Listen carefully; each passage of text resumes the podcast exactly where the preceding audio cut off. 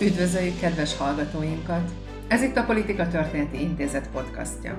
Az állami intézményrendszeren kívül működő, non-profit és közhasznú kutatóhelyként és szellemi műhelyként célunk a történeti kutatás és a széles értelemmel vett társadalomkritikai gondolkodás népszerűsítése.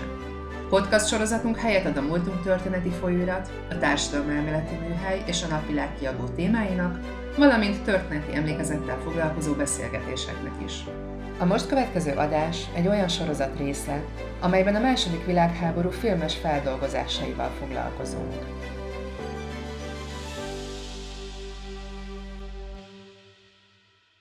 Üdvözlöm a kedves hallgatókat! Második világháborús filmtörténeti sorozatunkban magam Csundeli Péter vagyok, az LTBTK oktatója és a Politika Történeti Intézet tudományos munkatársa, és ez a Film Kommandó, akivel fogok beszélgetni, Foris Ákos, szintén az LTBTK oktatója. Szervusztok! Bezsenyi Tamás, kriminológus, történész, szintén oktató. Szervusztok! Pár Ádám, a Méltányosság Politika Elemző Központ munkatársa. Szervusztok! Valamint forgatókönyvíróink, Laska Pál és Forgács András. Sziasztok! Sziasztok! És hát minden idők legnagyobb történetét azt hiszem egyébként az élet és jelesül a második világháború írta.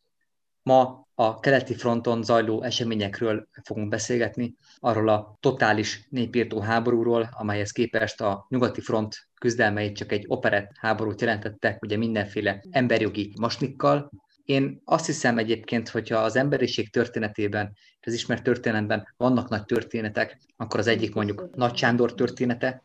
egy másik nagy történet Napóleon felemelkedése, a korzikai kiskáplárból a császárig, Európa ruháig, és aztán az ő bukása Oroszországban. És egy harmadik nagyon nagy történet, egy eposz, az, amit ugye a nagy honvédő háborúként ismertetett és gyártott le a szovjet propaganda. Tudjuk, hogy ez a nagy honvédő háború, ugye abban a formájában, hogy ezt mondjuk háborús filmekben, klasszikus szovjet háborús filmekben láthatjuk, az egy politikai termék, Ugyanakkor viszont én szerintem ez valóban a világtörténelem egyik legnagyobb sztoria, tehát egy hősi eposz. Tehát, hogy 1941. június 22-én a náci Németország, a hitleri Németország megtámadta a Szovjetuniót. Nagyon magabiztosan. Ugye Hitler hirdette, hogy csak be kell rugni a kapukat, és magától összeomlik az egész Szovjetunió, és aztán onnan tényleg abszolút a vert helyzetből fölállva végül egészen Berlinig mennek elő, előre egy gyakorlatilag halára ítélt nép és halára ítélt emberek. Mert azt hiszem, Hitler itt követte el a döntő hibát, hogy azzal, hogy a keleti fronton egy fajírtó, egy népírtó háborút hirdetett meg, nem adta meg az esélyt a szovjet állampolgároknak, hogy megadhassák magukat. És abban az esetben, hogyha valaki nem adhatja meg magát, mert így is úgy is halára van ítélve, és egyébként felégetik és felperzselik a faluját, mint hogy azt majd a gyógyéslásban is láthatjuk az egyik filmben, amit ma meg fogunk beszélni, abban az esetben csak elő lehet menni, és nem lehet visszafordulni. És így meg is tudták fordítani az eseményeket. Ezt a nagy sztorit fogjuk majd végigmenni a Stalin korszak, a Ruscsov korszak, a Brezsnyev korszak, a Gorbacsov korszak, valamint végül a Putyinéra legnevezetesebb háborús filmei alapján, némi kitekintéssel olyan alkotásokra, mint mondjuk az Ellenség a kapuknál című hollywoodi összeurópai mozi.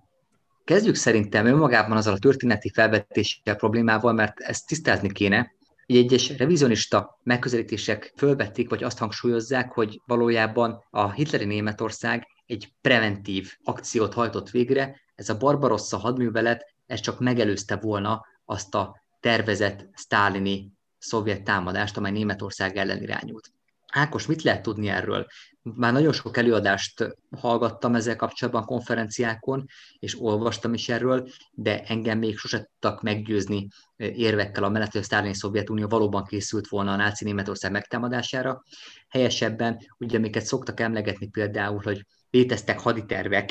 a hitleri Németország megtámadására, ezek a haditerveknek a megléte, ez számomra sose volt érv a történelemben, mert egy vezérkarnak mindig az a dolga, hogy terveket készítsen. Mi más dolga lenne egyébként, akár békeidőben is.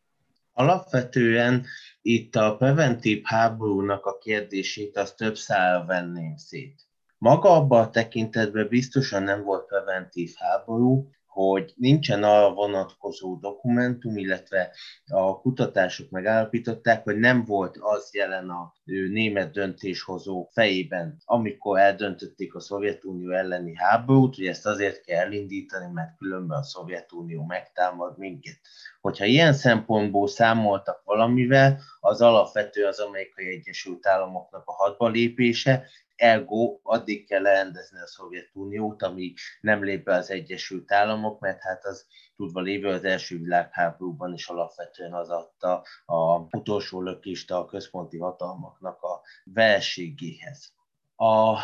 másik dolog, amit én kihangsúlyoznék ebbe a diskurzusba, hogy preventív háború meg nem, ez annyiban szerintem elveszi a valódi lényegét ennek a háborúnak a vizsgálatakor hogyha amikor nézzük a keleti frontnak a történéseit, akkor a keleti frontnak a mondjuk úgy, hogy világtörténeti jelentősége szerintem alapvetően nem abban áll, hogy hadüzenet nélkül támadott Németország, vagy támadott volna vissza a Szovjetunió, hanem az a mértékű brutalitás, ami ott folyt, illetve amilyen mértékben átalakította ezt a kelet-közép-európai térséget, akár a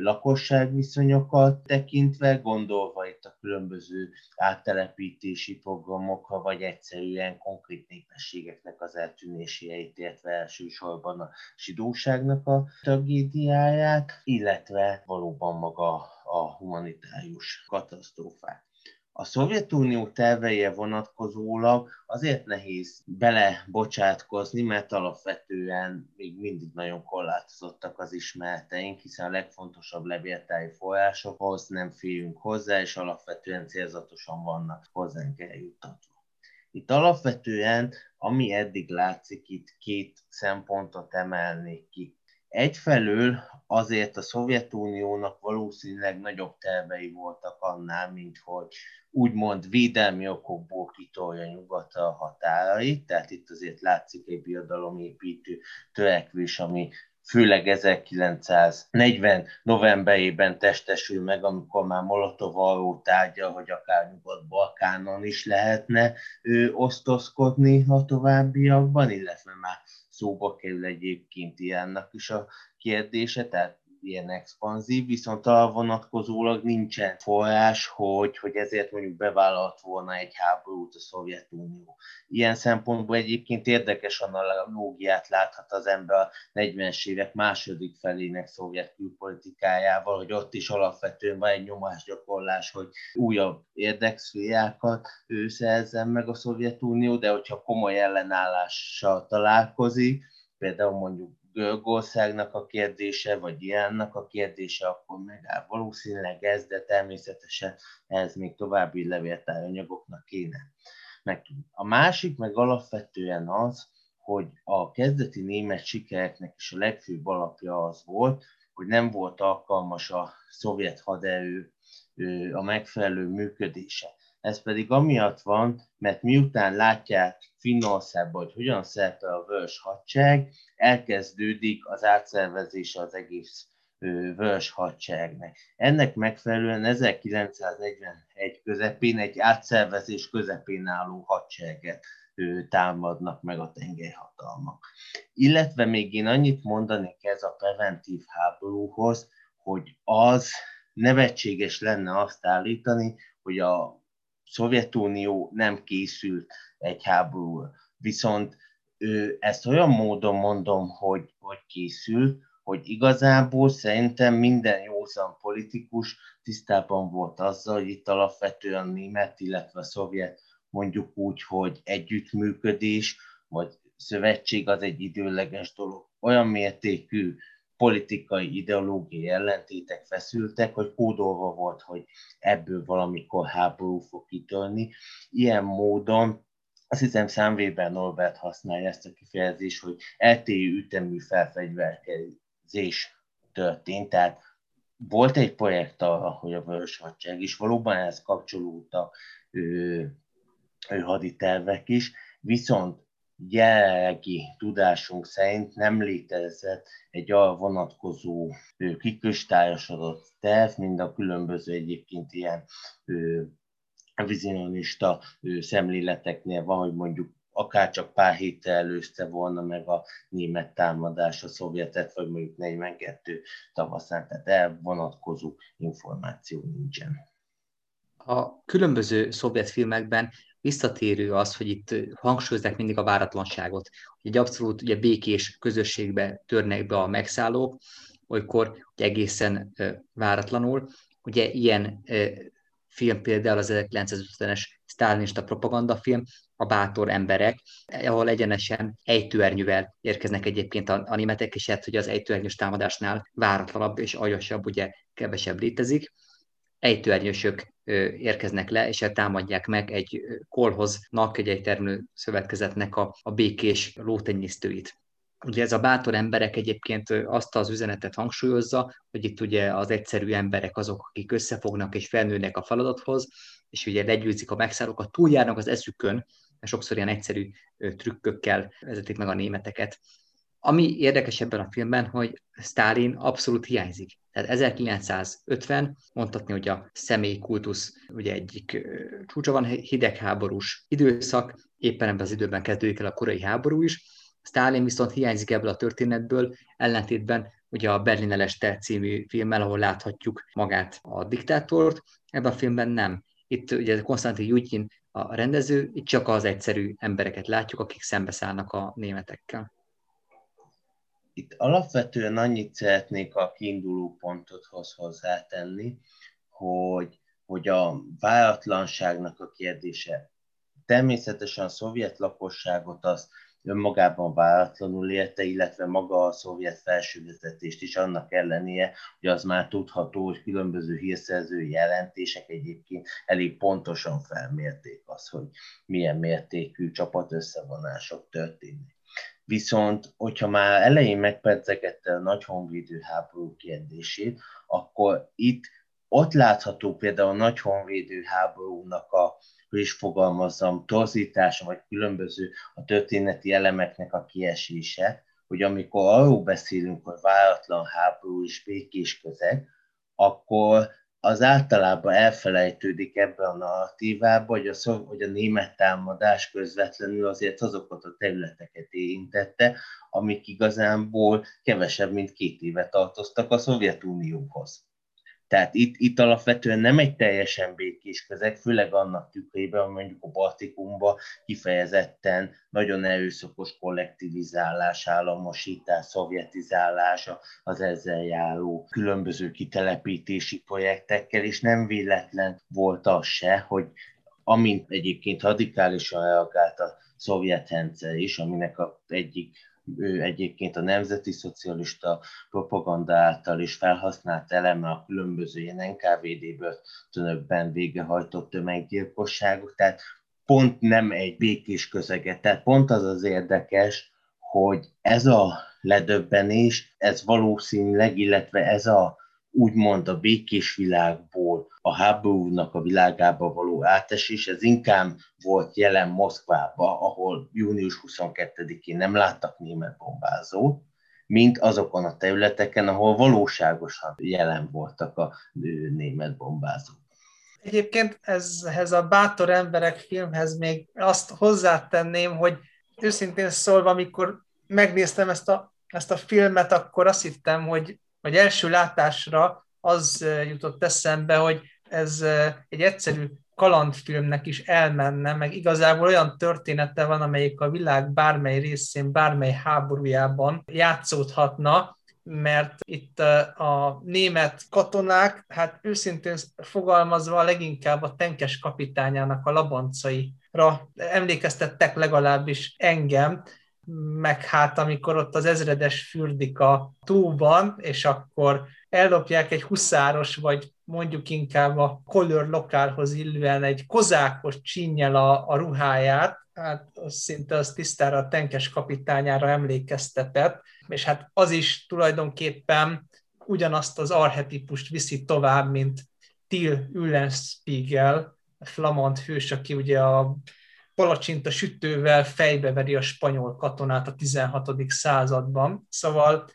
igazából nehezen tudtam eldönteni, hogy mennyire és kell ezeket a úgymond harci jeleneteket nagyon komolyan venni, meg hát a klasszikus 20-as, 30-as évek western filmjeibe illő lövöldözésről, meg aztán ugye nem is beszélve, és hát mondjuk itt nem derült ki azért számomra, hogy egyáltalán itt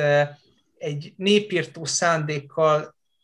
a Szovjetunió területére lépő hadseregről van szó, mert ugye például el, el nem hangzik ebben a filmben, vagy lehet, hogy csak én nem emlékszem jól, például a zsidóság, tehát az a szó, hogy, hogy zsidó, és hogy a zsidóknak a kiirtása az hát igenis egyfajta ideológiai célként megjelenik az SS számára. Ugye például ezt is mondjuk általában véve is jellemző a szovjet ideológiára és propagandára, hogy ezt tud szépen eltolják, meg kiveszik a képből, tehát, hogy itt a német hadsereg az mindenkit támadott, és mindenkit egyformán sújtott, miközben hát azért voltak bizonyos csoportok, akiket mindenképpen aktuálisan, azért sokkal súlyosabban érintett származási alapon. Persze a többséget is, a többi lakost is a háború megnyerése után, ugye nyilvánvalóan a hitleri tervek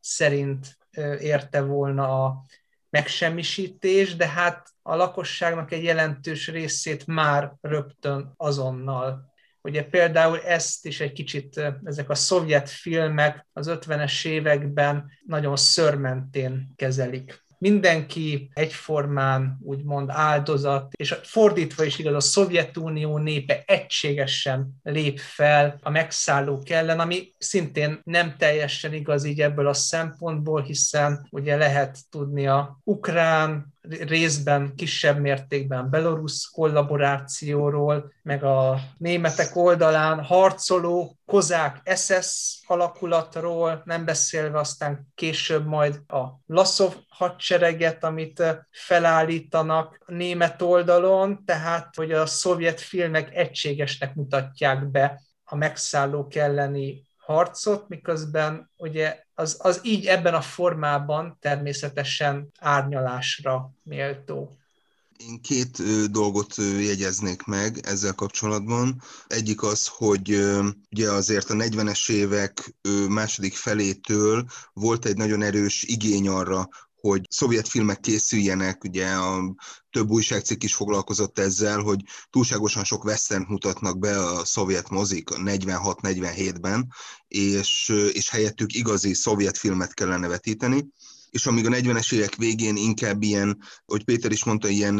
inkább Stalin ö, alakját kidomborító filmek készültek, illetve magát a vezetés, hogy mennyire jól felismerte, hogy itt a német támadás ellen kell valamiféle reakciót mutatni. Azért az 50-es években már ö, egyrészt ugye már a hidegháború is, tehát már a, az elidegenedés is a, a nyugati társadalmaktól, illetve együtt járt egyfajta népi újrafelfedezéssel, tehát inkább a, a népi nemzeti életnek, a kisembereknek, a munkásoknak, a parasztoknak az életét bemutató filmekkel, tehát hogy ugye később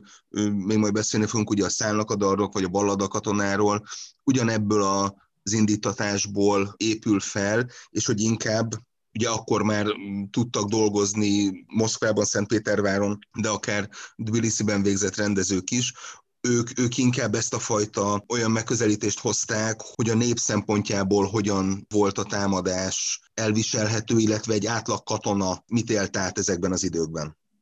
Ugye itt elhangzott az, hogy egységesen szállnak szembe a Szovjetunió állampolgárai a megszállókkal,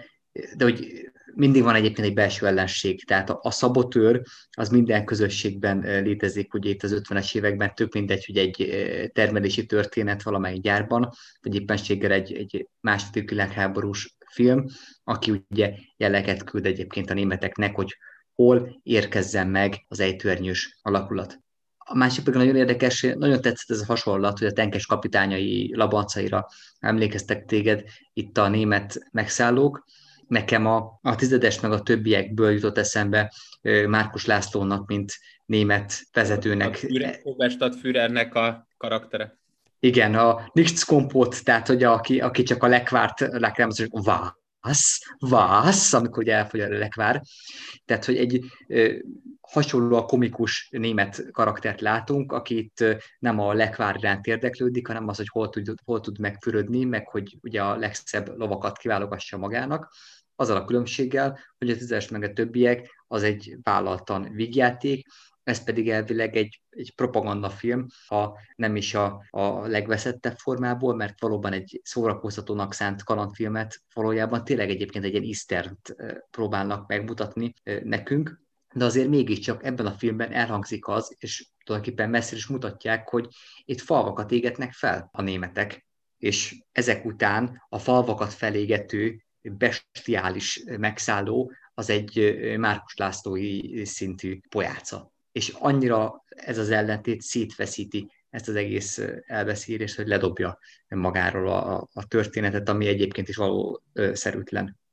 Illetve szerintem annak van ö, még jelentősége, hogy ö, magában a, a bátor emberekben az a fajta ö, karakterképzés, amiről már egyébként az Ádám is beszélt, az egyfelől valóban a tenkes kapitányához méltó, és ebben nyilván idézőjelesen méltó, hát az egész szerkezet, ugye az eleve Őrsi Ferenc, aki hát nem lehetett vádolni azzal, hogy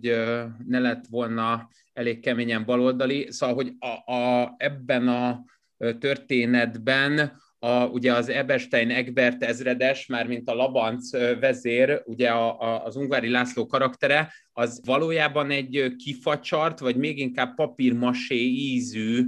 szereplő, és ilyen értelemben ellenfél vagy antagonista, és ugyanígy én azt gondolom, hogy a bátor emberekben is nagyon jól látszik az, hogy azt a kettősséget, vagy még inkább azt a fajta dihotómiát nem tudják megmutatni értelmesen, hogy alapvetően az emberek, ha jók is, vagy rosszak is, bárhogy is gondoljuk, de mind a kettőnél az lenne a cél, hogy őszinte és hát legalábbis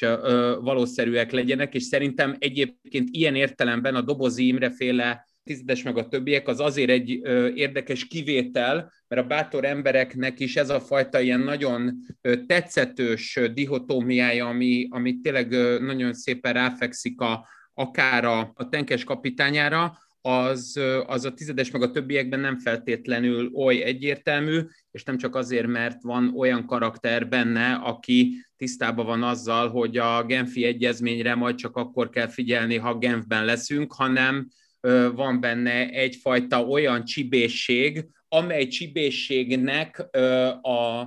jellemzőit, és én azt gondolom, hogy a szovjet filmben a megmutatkozását azt sajnos ugyanúgy a 70-es években találjuk meg, mint például a Fekete Macska bandája című tévésorozatban, ahol ugye a Viszocki által játszott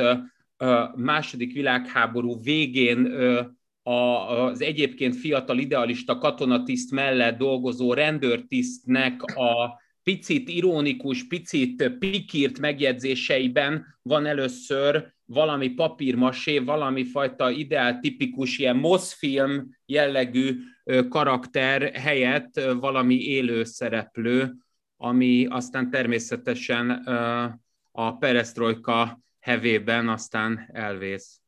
Ha már az élő szereplők szóba kerültek, a leghumánusabb második világháborús film, amit láttam, a legemberibb és legmegérintőbb, az az 1950-es Szállnak a darvak Mihály Kalatozovnak az alkotása, következő filmünk, gyakorlatilag a szovjet filmgyártásnak az aranykora, tehát az európaiak által is, vagy a nyugati közvélemény által, kritikusok által széles körben értékelt aranykora kezdődött el ennek a filmnek a Cannes győzelmével. Ugye ez már a Khrushchev korszak, amikor sokak fel, fellélegezhettek az alkotók, és egyébként az jellemző, hogy egy, egy, amikor egy, van egy nagyon feszült ö, diktatórikus periódus, hogyha utána jön egy kis fellélegzés, egy kis enyhülés, akkor elképesztő művészi energiák szabadulnak föl alkotókból, amik korábban le voltak folytva, hát mondjuk egy sztálini diktatúra alatt. Na most a Szállnak a darvak azért különleges második világháborús film, mert itt nem látunk ebben a filmben egyébként németeket, halálesetet is, talán csak egyet látunk, amikor ugye lelövik Borista hát az egyik főszereplőt, aki ugye otthon hagyja Verát, az ő szerelmét, a, akit aztán elszeret a Borisnak a, ugye lényegében hát a, a most a, a testvére, a család. Na most szerintem egy film sem mutatja meg erősebben, és ebben sokféleképpen meg lehet mutatni azt, hogy a háború miként cseszi szét az embereknek az életét, de így, hogy mindenféle harci cselekmény nélkül, már bombázás ugye történik ebben a filmben, megzavarja a zongorajátékot,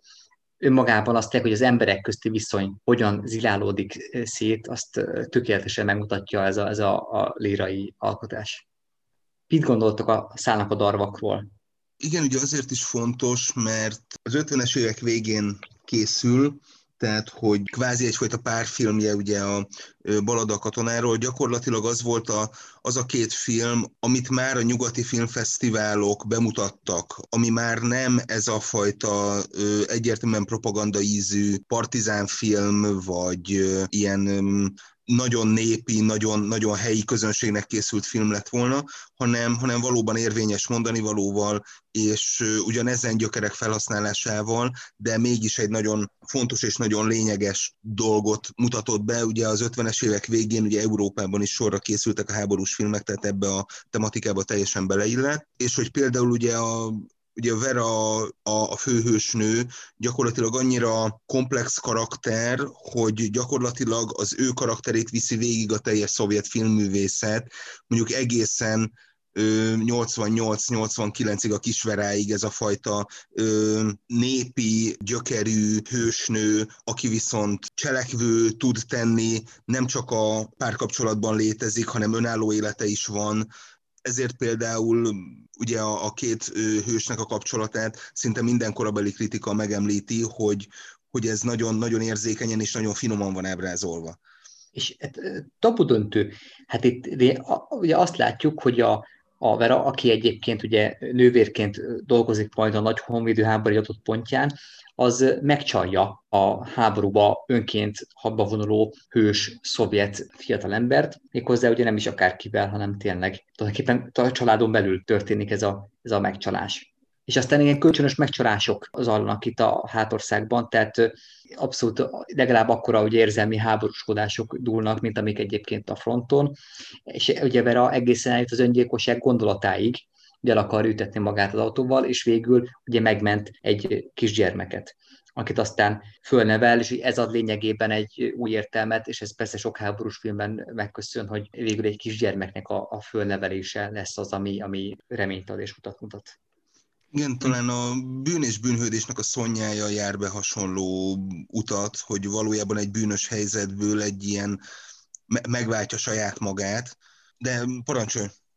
Csak annyit akartam kapcsolódni, Péter, amit mondtál, hogy ez azért fontos volt, hogy a Veronika egy ilyen szereplőként megjelent, mert hogyha az ember megnézi a ö, szovjet propagandát a második világháborúban, illetve egyáltalán megnézi azt, hogy a különböző nyilvános diskurzusokban hogyan jelenik meg a nő, akkor a szovjet nő, akkor egyértelműen az az elvárás, hogyha megszállt területeken van, akkor támogassa a partizánokat, ha a hátországban van, akkor dolgozzon, de mind a két fél felé elvárás volt, hogy hűséges legyen, tehát, hogy, hogy egyszer jelenítse meg a haza iránti hűséget, meg a házastárs, vagy éppen vőlegény iránti hűséget, és ilyen módon ad egy nagyon esendő pozíciót, és nem csupán az, hogy esendő, hanem úgy mond, lehet, hogy ez egy belemagyarázás, de egyfajta alkut is kínál, hogy azért számtalan ilyen eset van a Szovjetunióban, és nem csak magával a szovjet hátországon belül, hanem ahogy egyébként Nyugat-Európában is megvolt az a probléma, hogy a megszállókkal való szexuális kapcsolatokat hogyan kezelje, úgy egyébként a Szovjetunióban is jelen volt, még hogyha nem is olyan nyilvános pogomszerűen, hanem mondjuk máshogy, bár sok szempontból ugyanolyan brutálisan, és itt is egyfajta feloldozást ad egyrészt maga a gyermekszálla, meg másrészt a végén is nagyon szép, amikor a viágokkal kimegy köszönteni a hazatérő győztes szovjet katonákat, és ezt olyan módon oldja meg, hogy bár azért viszik ki, hogy hát ha a szerelme még megjelenik, gyakorlatilag odaadja a többi katonának, és úgymond ilyen módon, ha lehet mondani, akkor így egész Oroszország vagy a Szovjetunió egészének a ő asszonyává válik, és segíti ezeket a vörös katonákat. Illetve hát ugye nyilván magának a, az egésznek a hangulata azért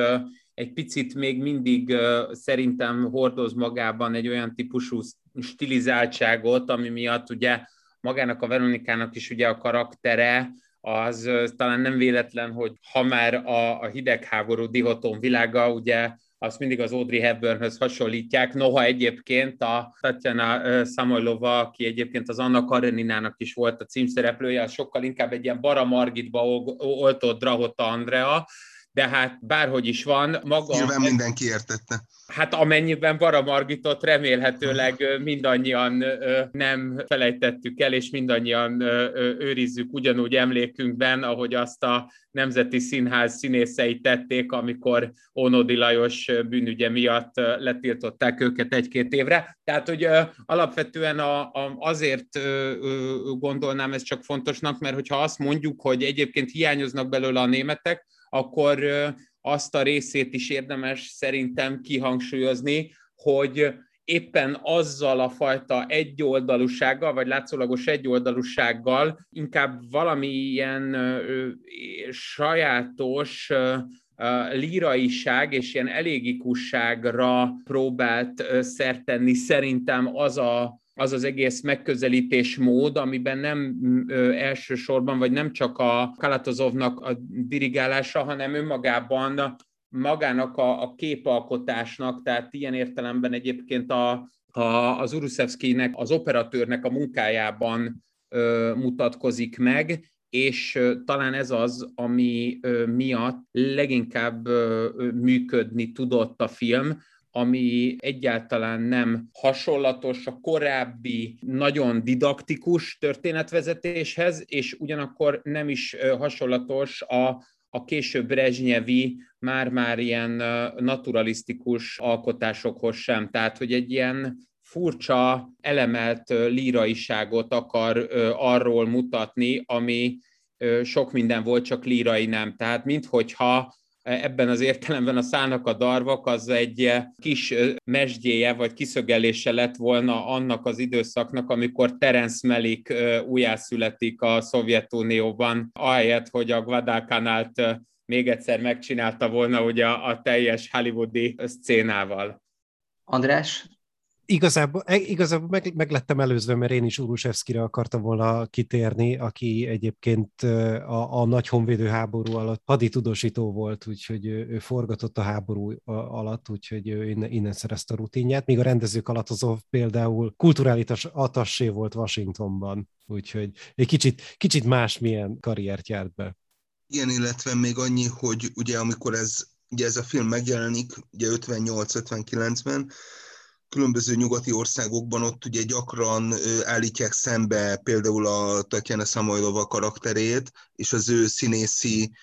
jelenlétét ugye Bridget Bardóval, aki viszont egy teljesen más úton, tehát gyakorlatilag a nyugati felszabadultság és szabadosságnak lesz egyfajta jelképe, és például a szovjet propaganda ezt tökéletesen ki is használja, hogy ugye a Samoilova karaktere, illetve maga a színésznő is minden, mindenhova, minden országba elmegy, és ugyanezt a fajta nagyon népi, nagyon kedves, nagyon ilyen háziasszonynak való karakter tudja hozni, mint amilyen egyébként maga valahol a színésznő is volt. És hogy ez például ez a szembeállítás, ez a nyugati-keleti frontra akár alkalmazható is elképesztően csodálatosan tud nézni a főszereplő színésznő, a Vera, legalább annyira, mint következő filmünk, az Iván gyermekkora, 1962-ben Andrei Tarkovsky alkotása, a Tamása nevű katonalány tud ilyen elbővülően hipnotikusan nézni egy nyírfőerdő kellős közepén, és önmagában azok a nyírfőerdők, amelyekben áll és néz a semmibe, egyszerűen csodálatos és, és magával ragadó. Szerintem egyetlen egy ország filmművészetében se tudnak olyan jól, olyan szuggesztíven és teljesen nézni, mint, a, mint az orosz filmekben. és az Iván gyermekkora, az pedig talán a legnevesebb szovjet rendezőnek, ugye Andrei Tarkovskynak a, a világháborús filmje. Nagyjából egyébként az a korszakhoz kapcsolódik, amikor elkezdődött a feldolgozása annak, hogy hova tűntek mondjuk az apák, meg mi történt egyébként a második világháborúban. Tehát amikor itt a magánéleti szál szóba kerül, és a különböző magánéleti problematikák, nem szabad arról megfeledkezni, hogy a második világháború után azt hiszem a harcoló korosztályban a férfiaknál, tehát mondjuk azt, hogy a, mondjuk a 20 és 45 év közöttieknél öt nő jutott három férfire. Tehát, hogy olyan szintű férfihány volt, és olyan szinten eltűntek egyébként az apák a Szovjetunióból, idősebb testvérekből, hogy Balázsi István barátunk és alkotótársunk szokta emlegetni, hogy a 80-as évek amerikai filmművészetében fedezik fel az apáknak a hiányát, amikor például a Spielbergnek a családi filmjében és másoknál állandóan az anyuka egyedül neveli a gyermekeket, hogy valaki a nagyszülőknől él, és általában, tehát hiányoznak az apák, mert a csonka család problematikáját felfedezték maguknak az amerikaiak családi filmekben. Na most itt egyébként a szovjet filmekben is ugye megjelennek ezek a csonka családok, csak itt más a, nem a vállása az oka a család csonkasságának, hanem tényleg az apáknak a hiánya.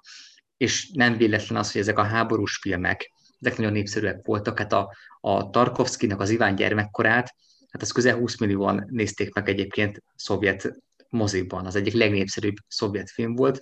és nem véletlen az, hogy egyébként a, az oroszok, vagy általában az egykori Szovjetunió állampolgári teljesen azonosulnak ezzel a témával, mert ez nagyon egy ilyen személyes ügyükké vált, tehát minden családot érintett valamennyire ez a téma. Az Iván gyermekkora szintén az a film, a szállak a darvakhoz hasonló, ahol nagyon meditatív, nagyon lírai módon próbálják meg valahogy megragadni a keleti frontnak a, a történetét. Hát a kritikai recepció alapján sikerült, bár nem ez szokás Andrei Tarkovsky legjobb filmjének tartani. Ugyanakkor azért itt szerintem benne van az, ami nyilván számunkra jelentős a kertész szívre miatt, de azért mégis, tehát ugye ez egy Bogomolov regényből készült, amely Bogomolovnak a, az írása az egy olyan novella amúgy, ami elsősorban, mivel hogy a, a férfi, tehát ilyen szempontból a szerző katonatisztként, illetve hát közlegényként kezdte a Vörös Hadseregben, majd aztán egyébként hírszerző lett Kelet-Németországban a második világháború után. Tehát, hogy az ő novellájában megmutatkozik egy picit az a fajta abszurditás is, ami viszont túlmutat szerintem a szának a darvaknakban a, a, a, vagy az abban található líraiságon, és van benne egy olyan felmutatás, vagy egy olyan értékítélet, amely egyértelműen etikai kérdéseket, vagy még inkább erkölcsi súlyt helyez egyébként a, a karakterre. Tehát, hogy azért azt gondolom, hogy azzal, ahogy a Tarkovsky kiválasztotta magát a, a kolját, ugye a karaktert, tehát a, a, a főszereplőt, az ugyanazt a szerethető és egyben óva és védelmezni szándékozó élményét húzza be a nézőnek, ami mintha csak a Fábrinak a, a Pál utcai fiúkjában le, lenne nekünk tetten érhető, ugye ott az Anthony Kemp karaktere, az ugyanez a fajta ilyen óvó, védelmező gesztusa mutatkozna meg a nézőnek, amennyiben próbálna segíteni, és hogy igazából azt érzi, hogy erre nincs feltétlenül lehetősége, de ugyanakkor még ez a film azt, amit a Jöjj és Lásban már teljes mértékben kifordítva és naturalisztikus részletekben mélyedve látunk, addig ebben itt ez inkább csak egy sajátosan abszurd, és valóban szerintem is a lírai mélységekkel dolgozik. Ugyanakkor viszont azért ez az a film, ami először szerintem a szállnak a darvakhoz képest igazából megmozgatta azt a nyugat-európai értelmiséget, ami hát egyértelműen a kommunizmussal, és hát a, ahogy azt a legszebb férfi korban hallhattuk egyébként, a túlzott baloldalisággal vádolható szerzőknél felmerült, mert hiszen Jean-Paul Sartre-tól egyébként nagyon sok a Beauvoir környékén lévő férfi író fogalmazta meg vice versa véleményét a filmről, miközben egyébként azt gondolom, hogy az egész történetben nem lehet azt továbbra sem elfelejteni, hogy nekünk ez azért fontos, mert Geszti Péter adta a magyar hangját, és hát így azért nyilvánvalóan nem csak az első emeletet tudtuk előkészíteni, hanem Berkes Gábor mélységes zenei karrierjét is. Péternek a bevezető gondolataihoz annyiban szeretnék kapcsolódni, hogy itt pont a 60-as években van egy jelentős szovjet emlékezett politikai váltás. Mégpedig az, hogy elkezdenek foglalkozni a nagy honvédő, tehát az a nagy honvédő háború konce- emlékezett politikai koncepció érdekes mód nem a Stalin időszakát tehető, hanem a Khrushchevéra. Mert alapvetően a Stalin időszak sok szempontból felejteniek akar. Például ennek nagyon jó látlelete maga a veszteségeknek a kérdése. 43-tól a rendkívüli állami bizottságnál elkezdték felvenni a különböző jegyzőkönyveket a vonatkozólag, hogy mi történt a megszállt területeken. Ezt a munkát leállítják 1946-ban, és Stalin kijelenti, hogy a Szovjetunió 7 millió embert veszített a második világháborúba. Hogy összehasonlítsuk, a tudomány jellegi állása szerint 26,6 millió, de van a lehetőség, hogy nagyobb. A Khrushchevi az, ami egyrészt felvállalja ezt a 20 milliós veszteségszámot, tehát felvállalja azt, hogy a Szovjetunió a legnagyobb vesztes emberéletben. Mondjuk most a Kína kérdést azt, azt vegyük külön, tehát az egy majd szerintem majd szóba fog kerülni a távol-keltes adás. Másrészt pedig azok a emlékezett politikai ítosok, ezek a borzasztóan nagy ő, emlékművek, amik, amik megjelennek a Szovjetunió szerte. Azok az emlékünnepségek, a veterán gondozás, a május 9-én a viággal az úttörők felköszöntik a veteránokot, stb. Ez a Kuscsov időszakban, mert gyakorlatilag a sztálini időszakban azt érzik a veteránok, hogy az állam semmit nem tesz ért. Ami egyébként egyszerűen amiatt, mert egyrészt 45 után van egy újabb paranoia hullám a Szovjetunióban, egyébként a gulágon lévőknek a létszáma is a 40-es évek második felében a ő legmagasabb. Ennek a legabszurdabb az, amikor mondjuk német hadifogolytáborból gulága kerülnek különböző ő hadifoglyok, másfelől pedig egyszerűen nincsen meg a szovjet államnak a lehetősége, hogy ezeket gondozza. Akár a súlyos sérültekre, akár pedig arra gondolni, hogy azok a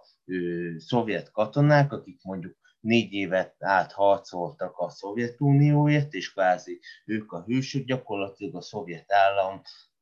döngött padlót ad, illetve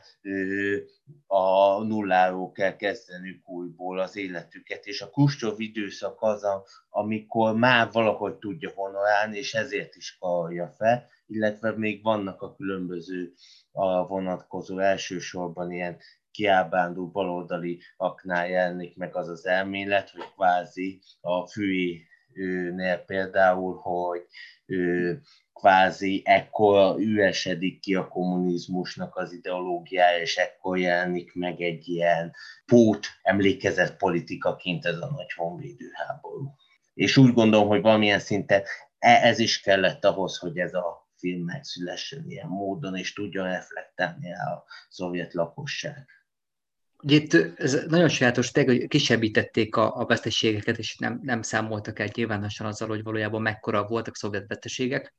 Ugye a győzelem pillanatában, a második világháború végén van Stalinnak egy híres beszéde, amelyben arról beszél, hogy gyakorlatilag hálát mond a szovjet állampolgároknak, hogy a világ minden, minden országának, minden népe elkergette volna a vezetőit egy ilyen háború után, ilyen, ilyen veszteségek után, de hogy ez egy hűséges, harcoló nép volt, amely, amely egyébként ugye végül kitartott és ugye bízott a vezetőiben, de önmagában az, hogy elismerték, hogy micsoda súlyos csapásokat szenvedtek el, és amiket elismertek, azok is súlyosak voltak, de hogy valójában sokszorosát szenvedte el a Szovjetunió, és ezeket kisebbítették, hiszen hogyha több, még többet ismertek volna el, akkor még inkább ugye elárulták volna mondjuk így a, az inkompetenciáját a szovjet vezetésnek, amelyet nem mindig állt a helyzet magaslatán, pláne a háború kezdeti időszakában, 1941 második felében. Ezért is fura, amit mond a Tarkovsky, amikor arra a kérdésre, hogy miért, a, miért pont ezt a témát választotta, és miért pont az orosz frontot és a második világháborút, hogy a múlt sokkal valóságosabb, mint a jelen mert hogy a jelenben sok a bizonytalanság, és a múltról meg már van, van egy érvényes tudásunk, és hát ugye hát a film elkészülte után viszont újabb és újabb bizonyítékok kerültek elő arról, hogy hát még az a tudás is jóval inkább kiegészíthető. Még azért a 60-as évek elején járunk, tehát 62-es a film, és azért már elkezdi érződni ennek a fajta kruscsovi nyitásnak vagy enyhülésnek a vége, úgyhogy mindenképpen egy, egy korszaki jelzőfilm is ez. Meg hát ugye nagyon erőteljesen azért rá megy a filmnek a fókusza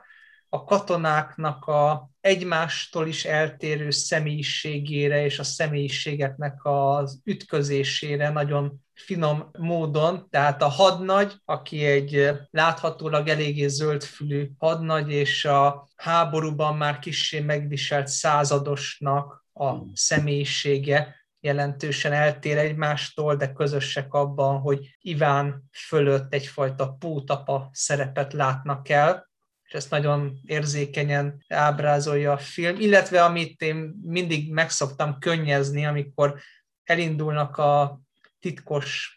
küldetésre, hogy úgy mondjam, és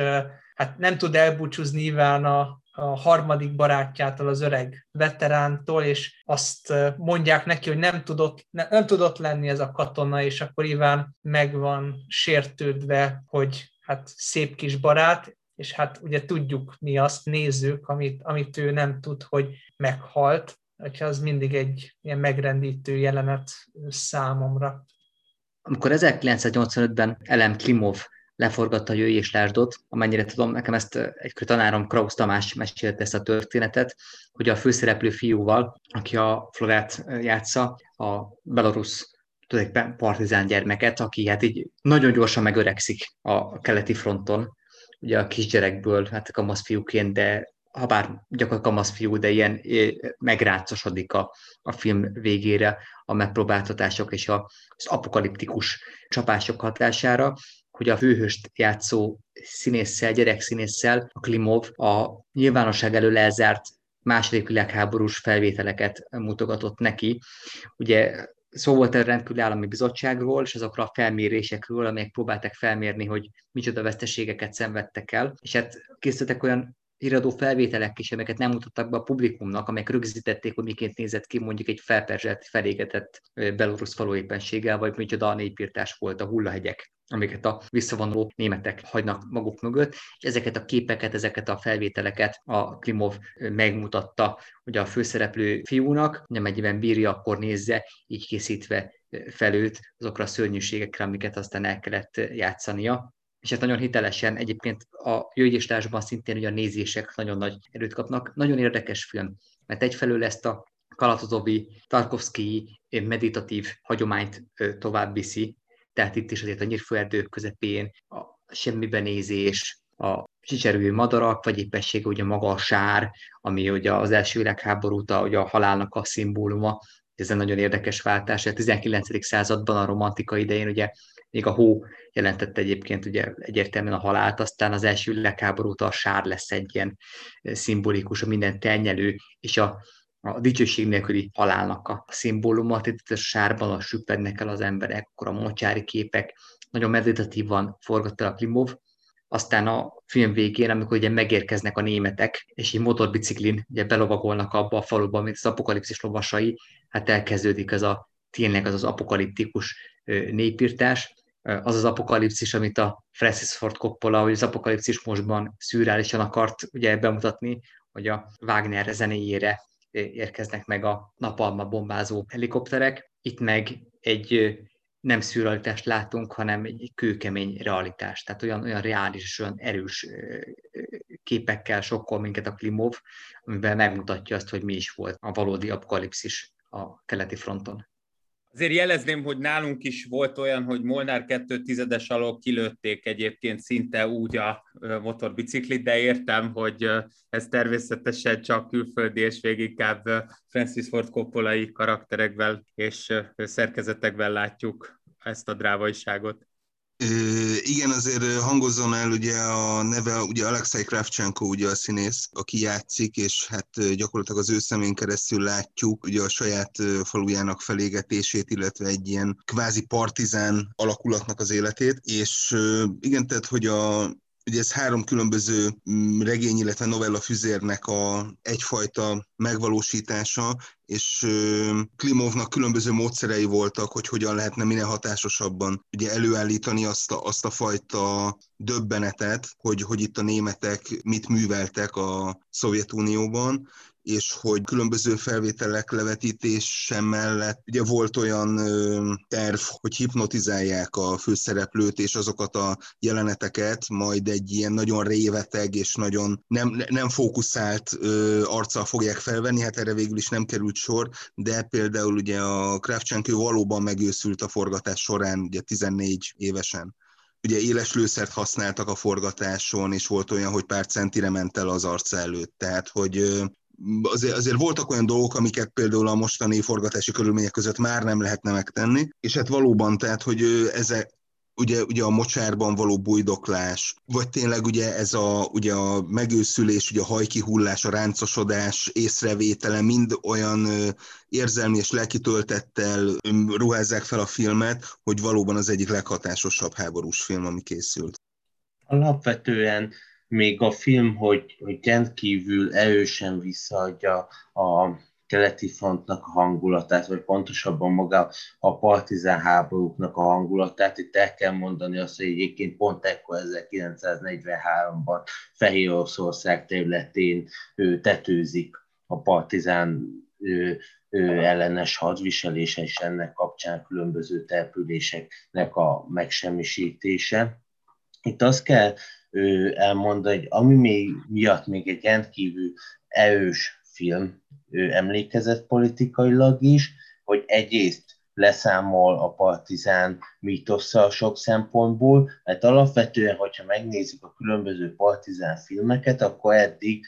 valóban sok szempontból jobban hasonlítottak egy kalandfilme vagy egy westerne, mint a valósága. Itt azért azon túl, hogy egy jóval sötétebb hangulata van, itt azért a partizán életnek maga a kegyetlenkedésekkel van utalás, maga ott a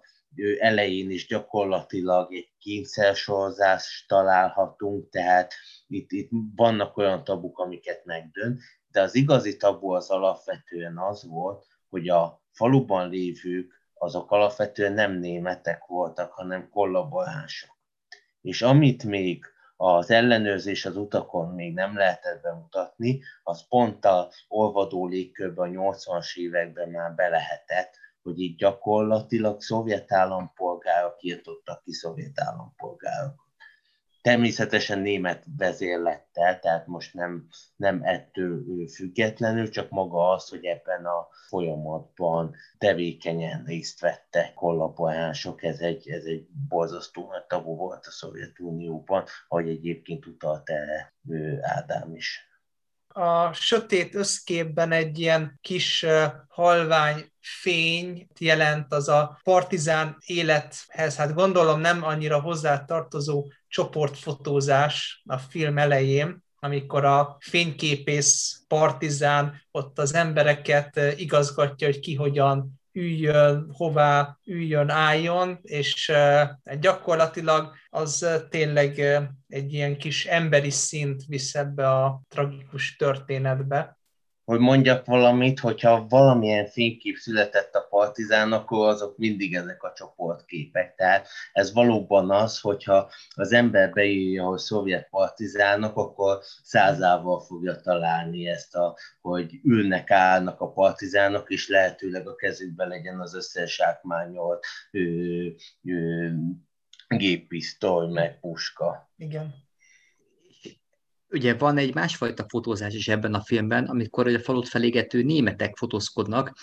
és talán ez az egyik leghíresebb kép bejöjéslásból, amikor a kisfiút ugye magukhoz rántják, és ugye a pisztolyt a fejéhez fogják, térdepel a főhős kisfiú, és akkor mögötte ugye állnak és feszítenek, mint egy ilyen a csoportképen a falut kiirtó megszállók. És ilyen képekből is ugye rengeteg készült a, a keleti fronton. Ugye ezek főleg akkor alkották diskurzus terjedt, amikor fölmerült az a kérdés, hogy a Wehrmacht ténylegesen mekkora szerepet játszott, ugye részette, Wehrmacht katonák részt vettek a népírtásokban. Ugye az SS-ről gyakran beszéltek, hogy mint amely felmentést ad, tehát az SS, mint, mint a mindenkinek a bűnbakja, mert hogy az SS egyébként ez az egész a halál szimbolikával, a halálfejekkel, ugye a pogány kultusszal, mindennel, tehát az igazi gonosztevőknek meg lehetett tenni az SS katonákat, és lehetett mondani azt, hogy ők voltak azok, akik ugye a népírtó tevékenységet folytatták, ugye az Einsatzgruppék végezték ezeket a zsidó üldözéseket, írtásokat is, és a, a Wehrmacht katona, az pedig ugye egy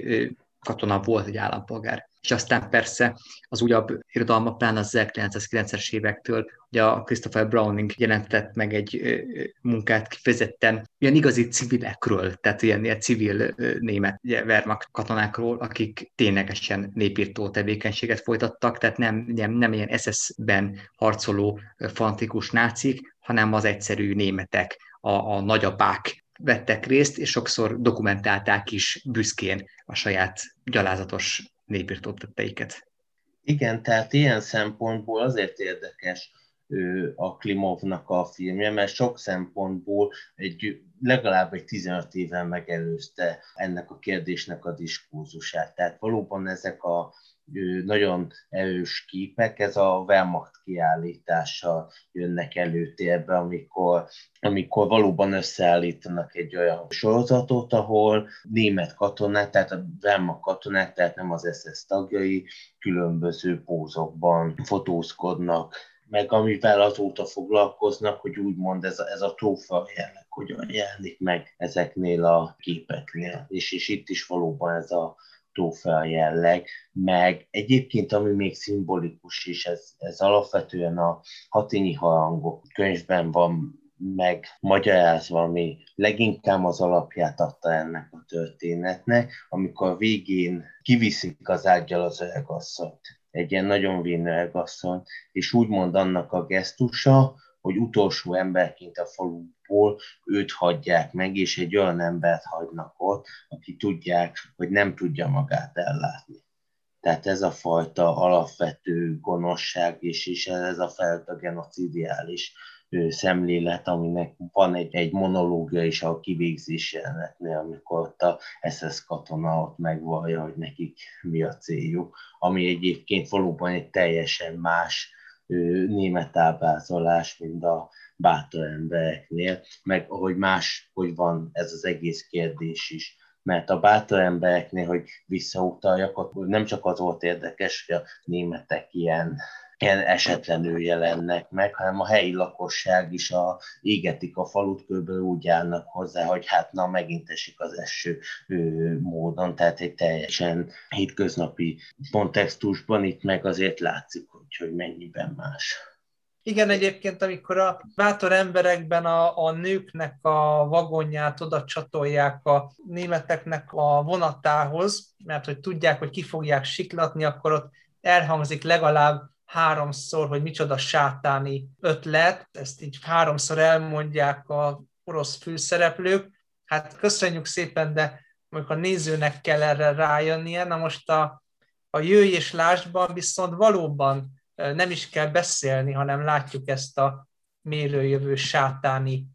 gonoszságot, amit megjelenítenek a falut felgyújtó németek, eszeszek és vermaktosok egyaránt, tehát a két film ebben a tekintetben is szöges ellentéte egymásnak. Itt szavak nélkül is rögtön kialakul ez a kép, hogy ez egy sátáni gonosz tett, ami téri ezt a belorusz falut. És itt, amikor ugye van egy ilyen már nem idealizáló, hanem egy ilyen reális képet akar adni a Klimova partizánokról, akik gyakorlatilag csak annyival humanistábbak és humánusabbak, mint a németek, hogy az elfogott ugye, foglyokat nem elevenen felégetik, hanem miután elocsolják őket benzinnel végül csak egyszer a legépushezzák őket, ahelyett, hogy kinalára ítélnék ugye a németeket. Tehát a humánum csak ilyen szinten jelenik meg a, a keleti fronton Klimov filmében. A másik pedig, hogy a gyerekekhez való viszony, a németek hangsúlyozzák azt, hogy itt a, a gyerekek a legfontosabbak, a gyerekeket kell kiírtani, mert ugye a gyerekek azok, akik aztán ugye felnőnek, és egy ilyen kolonializáló, gyarmatosító, az életérért harcoló háborúban, hát nyilván ki kell írtani a jövő nemzedéket, vagy minimum egy ilyen elevített rabszolgaként kell rájuk tekinteni még végül a főszereplő, ugye amikor minden indulatával a film végén ugye lát egy fotót Hitlerről, és ugye többször is belelő, és lő, lő, lő, lő bele, és így menjünk vissza az időben. És így Hitlerről egy egyre fiatalabb képeket látunk, és végül ugye látjuk a kis Hitlert, ahogy ott ül ugye az édesanyja ölében. És a főszereplő fiú a minden gyűlöletével se tud belelőni már a, a gyerek Hitlerbe, és ez annyira szép gondolat ugye egyébként. Tehát, hogy az, hogy nincsen eredendő gonosz, az, az nem létezik, hanem valamilyen hatására valaki gonoszszá, adott esetben akár sátánivá is válik, de eredendő gonosz nincsen. És hogy a gyerekek ártatlanak, és a gyerekeket meg kell kimélni. A gyerekekről gondoskodni kell. A film eredeti címe az volt, hogy Öld meg Hitlert, és pont emiatt a nagyon jellegzetes jelenet és, és, és mondani való miatt de aztán, ha jól emlékszem, akkor Klimov javasolta, hogy inkább valami kevésbé explicit és kevésbé erős címet kellene választani, és, és tulajdonképpen így jött a Jöjj és Lásd. Ami ugye János jelenéseiből származik, tehát az, az apokalipszisre utal. Egyébként már ez is sajátos, tehát hogy egy a Szovjetunió filmművészetének egy is termékében ugye biblikus idézetek vannak, már hogyha arra gondolok, hogy Tarkovsky meg az Andrei Rublovot leforgatta egy ikonfestő történetét, akkor ez, talán mégsem annyira meglepő. Annyit tennék még hozzá ott a végén a Hitler képhez, hogyha megnézi az ember jobban Hitler képe, pont az a pikantéjája, hogy az nem egyszerűen egy Hitler kép, hanem alá fel van írva, hogy a Hitler felszabadító. Tehát, hogy, hogy itt is reflektál már a nemzeti szocialista propagandára, ami egyébként valóban konfliktusossá teszi a nagy honvédő háborúnak az emlékezetét. Az Elem Klimov Jögy Lásgyához hasonlóan realista és brutális keleti front ábrázolást én még csak a Szempekinpach Vaskereszt című 1977-es filmében láttam. Hát ugye Szempekipa, hát ugye egy, egy western ikon, ugye a vadbandának a, rendezője, és hát ugye a vadbanda az az a western film volt, ami óvatos bestéseink szerint egészen a, Schwarzenegger kommandójáig tartotta a, a body count rekordot, tehát az egy filmben elkövetett legtöbb emberülés, tehát a Szempekipa filmekben ugye a mészárlás, és mindez ugye egy szuperlassítva, tehát a kiömlő vérek, hogy fröccsen szét egyébként a vér. Hát a gyilkolás esztetikájának a mestere volt Kimpak, aki ezt a filmet egyébként Jugoszláviában forgatta le. Tulajdonképpen megkockáztatom, hogy a Vaskereszt esetében ugye legutóbb beszélgettünk az Eurotrash alkotásokról, hogy minden adott lett volna, hogy ez egy ilyen tipikus Eurotrash film is lehetett volna akár, hiszen valaha jó nevű, de kifutott sztárok Jugoszláviában forgatnak ilyen-olyan különböző európai pénzekből, de hát ugye Sam Peckinpah volt az, aki hát rendező zseniként ebből egy nagyon erős filmet készített, ugye a németekről, a vermakatonákról, bár ugye hát Sam Peckinpah híres volt a különböző alkohol problémáiról, és amennyire a szakirodalomban lehet tájékozódni, ugye felfedezte magának a szilva pálinkát Jugoszláviában, úgyhogy gyakorlatilag úgy kellett fellocsolni mindig a forgatásokra. A Szempekipa filmekhez hasonlóan ezúttal se látszik meg, hogy egyébként valóban esetben totál részegen készítette a rendező a művet. Szétrobban a feszültségtől a film, szerintem nekem az volt az érzésem, hogy egy gyakorlatilag egy western filmet ültetett át a keleti frontra, mert egy western filmet látunk, ráadásul egy osztályharcos western filmet látunk, ahol a, akivel szemben harcolnak, itt a német hadseregen belül van egyébként az igazi ellentét, a porosz Juncker militarista felől, akinek semmi sem drága azért, hogy megszerezze azt a nyomorult paskereszt kitüntetést, és ezért hazudik, a halálba küldi az embereit. Egy igazi antimilitarista alkotás. Igen, tehát, hogy itt azért egyrészt, hogy szintén ugye a Lou Grade volt az egyik producer, aki a Eurotrash filmek jelentős részének, csak hogy a, az esztétikai kérdéseket is azért helyre tegyük. Másrészt meg, hogy ugye egy német pornoproducer volt még, akinek a pénzéből részben forgatták ezt az alkotást, tehát azért, hogy mondjam, az, az explicit megjelenítés nem feltétlenül csak a vaskeresztnek a sajátja, illetve hogy ott is felfedezhető bizonyos ugye a női fürdőzést megjelenítő jelenetnél. Én azért nem gondolnám teljesen western történetnek, mert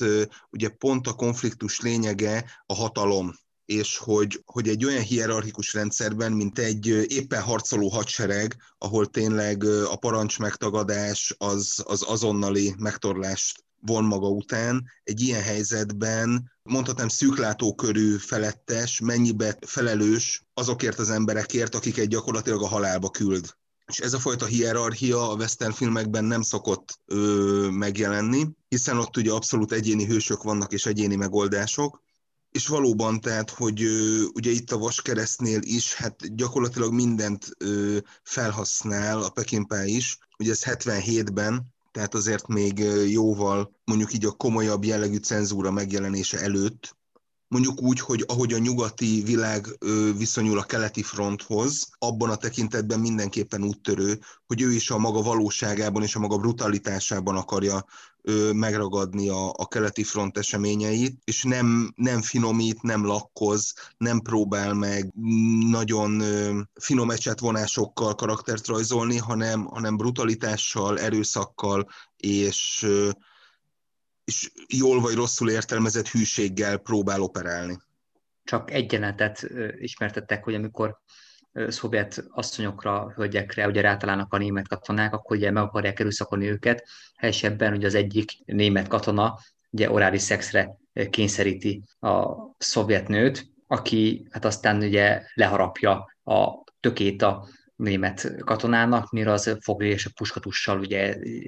leüti tüjében, aztán látjuk egyébként, hogy ott elvérzik, vérzik el a, a katona, mire a felettese, aki ugye megtiltotta volna, hogy itt erőszakoskodjanak a szovjet nőkkel, ugye bosszúból azt csinálja, hogy abba a pajtába, abba a csűrbe, egyébként ugye vérző tökkel ugye feltereng ott a katona, ugye beeresztik oda a szovjet nőket, hogy akkor tépjék szét.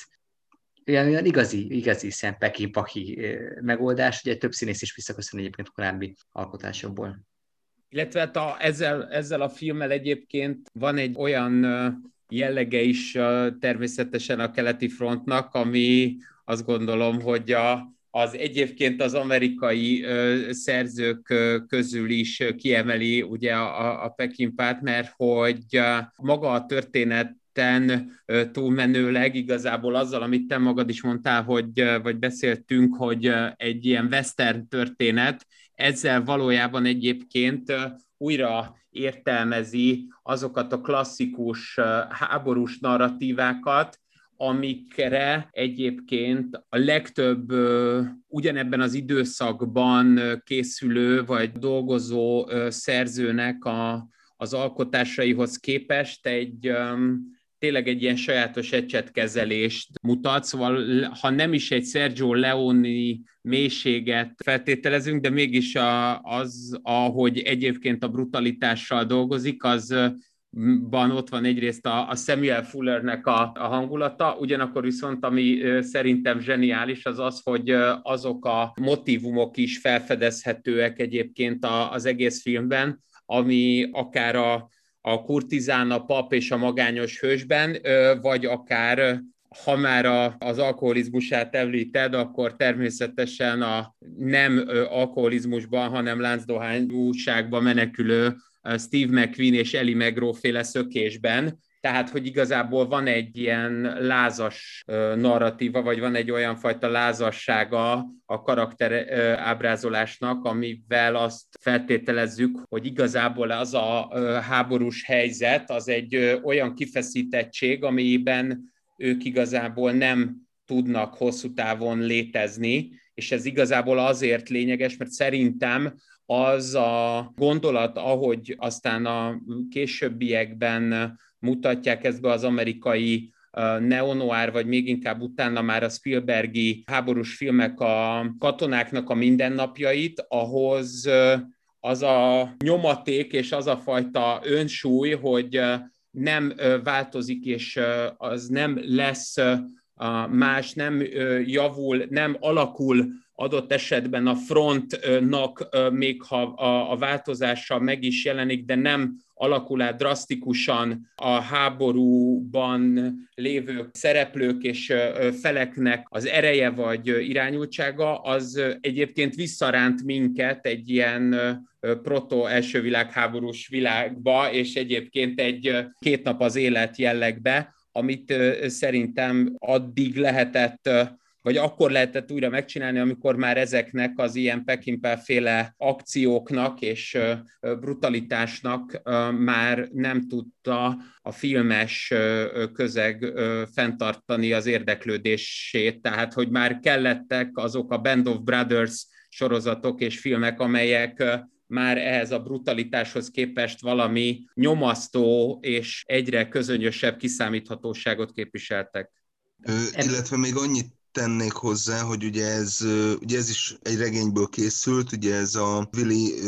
Heirichnak a Das Geduldige Fleisch, ugye a Türelmes Húszcafat című regényéből írták át ugye a forgatókönyvet, ami ugye a Krím mellett ugye a Kaukázusban a Taman félszigetnek a meghódításáért zajlottak ö, harcok, és, ö, és ugye az eredeti regényben valóban megfeleltethetők ö, német hadseregben szolgáló, nem is tudom, hogy talán ezredes volt, ö, aki gyakorlatilag ugye alá volt rendelve egy ö, szakasz, és ö, velük próbálta meg ugye elérni elérni a félsziget teljes meghódítását, és hogy valójában többször is ezt hangoztatta, és iratokból megtalálható, hogy valóban ő a vaskeresztre hajtott, és neki tényleg ez volt a fő célja.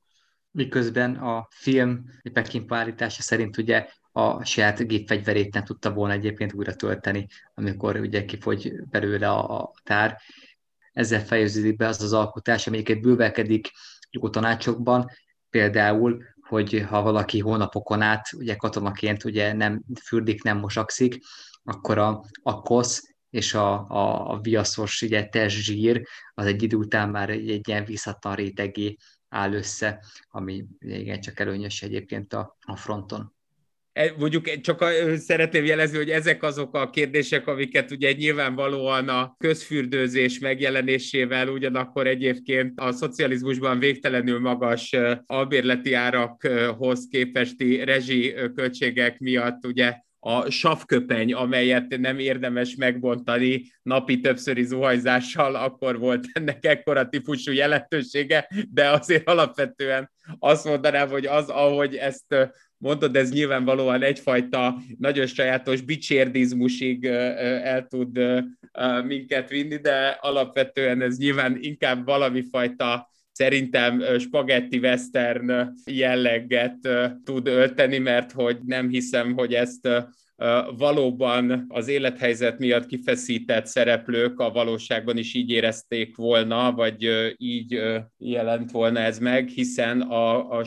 farpofák közötti kidörzsölődésnek például egyik legbiztosabb lehetősége és jele az a fajta porállag, amiről beszéltél, Péterem, de nem baj, mivel uh, amíg a filmekben ez nem mutatkozik meg, addig ugye ez nem is probléma. Nem, én, én teljesen egyébként western figurákat láttam, tehát akik ugye, akik csak isznak, nem sakszanak, és ha bár ugye verma katonák, de azért a kendő mindig ott van egyébként, hogy a nyakukban valamilyen, valamilyen úton módon ugye megkötve csomóra. Egyszerűen az a szerencsé, hogy nem esznek babot egyébként, legalábbis akkor a mennyiségben. Menjünk az utolsó rossz filmhez, ez ugye ez a T-34 című hát, putinista alkotás. Ugye a Putyin korszaknak nagyon sajátos az emlékezetpolitikája, igazából a Putyin rendszer emlékezetpolitikája ez tipikusan poszponer, tehát ez a mindent, mindent kiemel a múltból, ami valamennyire használható, ami valamennyire büszkeségre ad okot egyébként az oroszoknak, és így egyébként egy magát jobboldalinak, ortodoxnak és konzervatívnak maszkírozó rendszer fontos előképként tekint egyébként ugye Sztálinra, és a dicsőséges nagy honvédő háborúra, mint egy előkép. Különböző felmérések szerint ugye Stalin az azért mindig egy ilyen top 5-ben van a legnépszerűbb orosz történelmi szereplő között, ugye a putyini írában is. Tehát itt azért, a, tehát itt nagyjából itt a Puskin, Lenin, Nagy Péter, Stálin, tehát ezek azok az állandó szereplők, akiket meg szoktak nevezni minden idők legnagyobb, úgymond oroszaiként Sztálin persze grúz volt, de mégis a nagyon rossz birodalmi gondolatnak lett a képviselője. Na most ez a T-34, azért ez beilleszkedik azokba a filmeknek a sorába, amelyek emlékeim szerint a Kolcsak című 2009-es, 2008-2009-es filmek kezdődtek, hogy a Putyinéra az ilyen nagy háborús, vagy ilyen történelmi eposzokat készített a 20. századi eseményekről.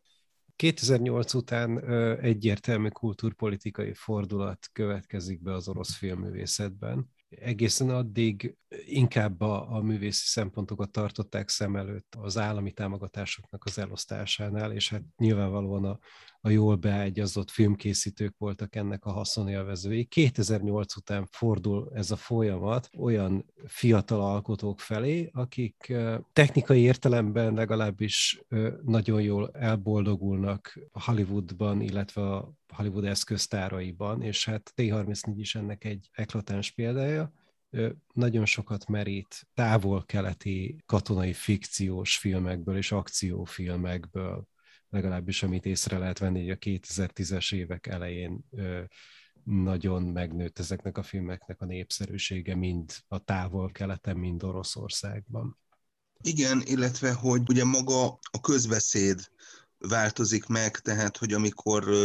felmerülnek olyan esetek, hogy maguk a, az orosz katonák is ugye a visszafoglalt uh, ukrán, illetve uh, belorusz területeken is kegyetlenkedéseket uh, hajtottak végre, azt korábban maximum agyon hallgatták, de ugye a 2010-es évektől kifejezetten büntetik, és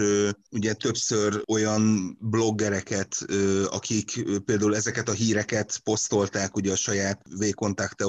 oldalukra, elővettek, és ugye az volt a vált, hogy a nácizmust akarják visszaállítani, ami hát meglehetősen merész dolog mondjuk egy putyini Oroszországban, és hogy igen, tehát maga, maga a diskurzus változott, és hogy ebbe a mondjuk úgy, hogy csodafegyverváró hangulatba, hogy, hogy az orosz technika és technológia mennyivel magasabb szintű, és mennyivel jobban reprezentálja illetve megfeleltethető ugye a mostani Oroszországnak, ugye a különböző haditechnikai fejlesztéseknek, járműtechnikai hát mondjuk úgy kísérleteknek. Ezt volt hivatva ugye ez a 2019-es film reprezentálni. Valóban nagyon látványos, és tökéletesen sikerült elsajátítani a zöld háttér használatát, de maga a történet, illetve hát maguk a, ugye ez a, ez a csapat, ez a ugye egy tanknyi banda, szakasz, akik, akik a szereplői ennek, ők már annyira nem egyénítettek, inkább ez egy pici visszahajlás ugye még az 50-es évek nagyon sematikus ábrázolásához, ugye még, még annak idején ugye a Szállnak a darvak kapcsán mondták a Szamojlovának, hogy hát eddig az orosz filmekben egy maszkot láttunk, míg ön elhozta az, az arcot, és, és most inkább az arc helyett ez a fajta maszk visszakerült a, a, a karakterekre. Nagyon furcsa ilyen kerülő úton, ugye, hiszen hogyha visszatekintünk a Piszkos 12-re például, ami egy ilyen eklatáns példája az ilyen második világháborús környezetbe uh, helyezett fikciós uh, történetnek, tehát hasonlóan sematikus karaktereket fogunk kapni, de pont annyira lesznek egyéni tettek, hogy mint egy ilyen tömegfilm működni tudjon.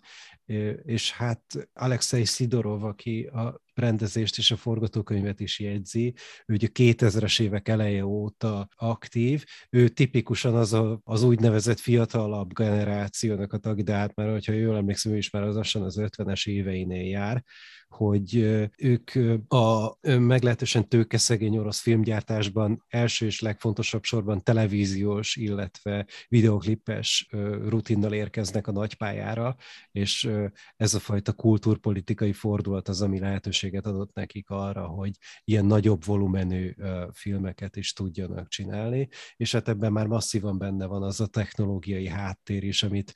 amiben már rendelkezésükre áll, és bizonyos szempontból mondhatjuk azt, hogy hát itt hollywoodi szintű látványt képesek előállítani. Az egy másik kérdés, hogy a színészi gárda az má, majdnem, hogy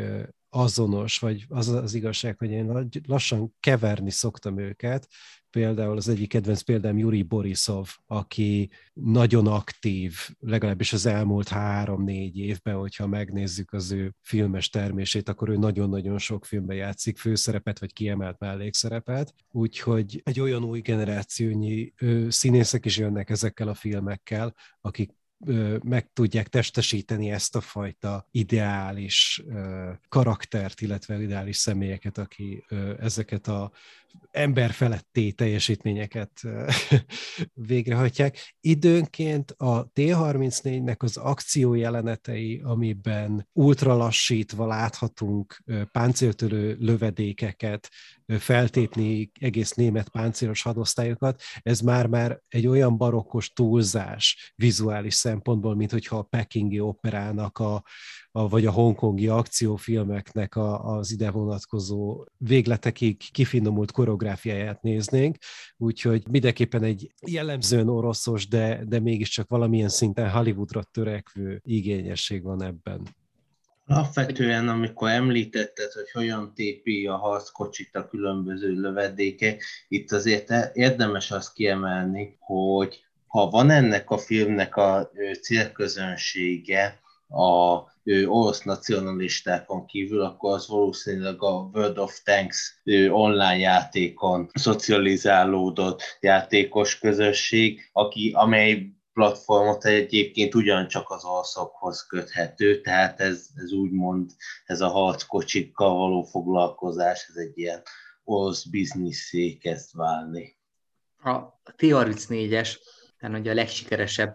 szovjet termék volt, én hármat tudok mondani, amit széles körben elismerés övez, ugye a T-34-es, a Kalasnyikov és a Lada Niva. Tehát, hogy ez a három, amit úgy, úgy a megkérdőjelezhetetlen sikeres termék, amely a, ha történelem legjobb és legjobban működő konstrukcióit kéne listázni, akkor ez a három valószínűleg ugye rákerülne. Valószínűleg részben azért egyébként, mert ugye a hírük szerint ugye ezek olyan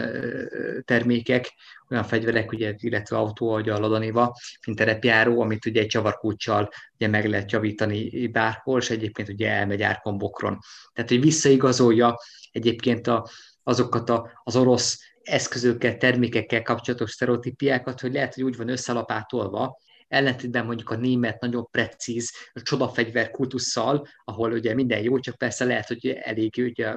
egyetlen kis eszköz, vagy kis, kis műtyűr ugye elromlik benne, akkor mehet a kukába az egész csodafegyver. Itt meg csak, hogy össze vannak hányva a dolgok, de tökéletesen működik, és ez tökéletesen megfelel a keleti frontnak az ord körülményei között. Magyarán van lehetőség egy ilyen legalább 4 mm vastagságú ráfagyással is még egyébként hátrahúzni, és egyébként mozgatni ugye a csőszerkezetet, szemben ezekkel a német precíziós műszerekkel, de ráadásul a leggyönyörűbb az egészben, hogy valóban a, az egész ö, szovjet hadsereg ugye abból élt, hogy pőrekocsikon szállították általában az Ákos által említett harckocsikat, és ezekkel a pőrekocsikon, tehát ugye a bármilyen támpillér nélküli pőrekocsikon, ahogy vitték a harckocsikat, azokkal egyébként azon harckocsizó, meg gépesített lövész magyar katonák, akiknek volt szerencséjük kint abban a gyönyörű Dostoyevskit megihlető tundrában élniük, azok azt arról számoltak be, hogy nem igazán problematizálták a, a szovjet kiskatonák a kérdést, egyszerűen lefordultak a pőrekocsiról úgy a, a harckocsival, hogy az így lényegében, mivel csak egy olyan 120-130 kilót nyomhatott a, a pőrekocsi mindenfajta többlet súly nélkül, egyszer lefordultak az egyébként több száz kilós harckocsival, és megvárták, hogy visszaesik a pörekocsi, így 45 fokos szöget bezárva a vonatsinnel, tehát igazából az volt, hogy így edzették és tartották karban azokat a sineket, amelyeket viszont mi még itt a fővárosban kombinó kompatibilisen ugye minden nyáron újra kell, hogy húzalozzuk. A T-34-esben mi volt itt a technikai novum? Ugye ezt gyerekkorunkból a Győzelem fegyverei című ugye, bukvárzsebkönyv kiadásból lehetett ismerni, ahol a katyusától kezdve méltatták ezeket a különböző termékeket. Ugye itt a T-34-es az miért volt egyébként a történelem egyik legjobb konstrukciója? Önmagában egy fegyver sosem áll meg, hanem általában az a sikerességnek az állaga, hogy valóban olcsón és nagy mennyiségben lehessen gyártani, és üzembiztos legyen. Ez igazából igaz volt, hogyha két elemet kéne kiemelni technikailag, az egyrészt az egyébként előbeszélgetésen András által említett Kriszti futómű, amely lehetővé tette egyrészt az, hogy egy stabil futómű legyen. Ez azért fontos, mert például a németek végig ezzel küzdenek a világháború alatt illetve hogy megfelelően gyors legyen, másrészt meg alapvetően a döntött páncélzat, amelyel meg tudták növelni a tűzvédelmét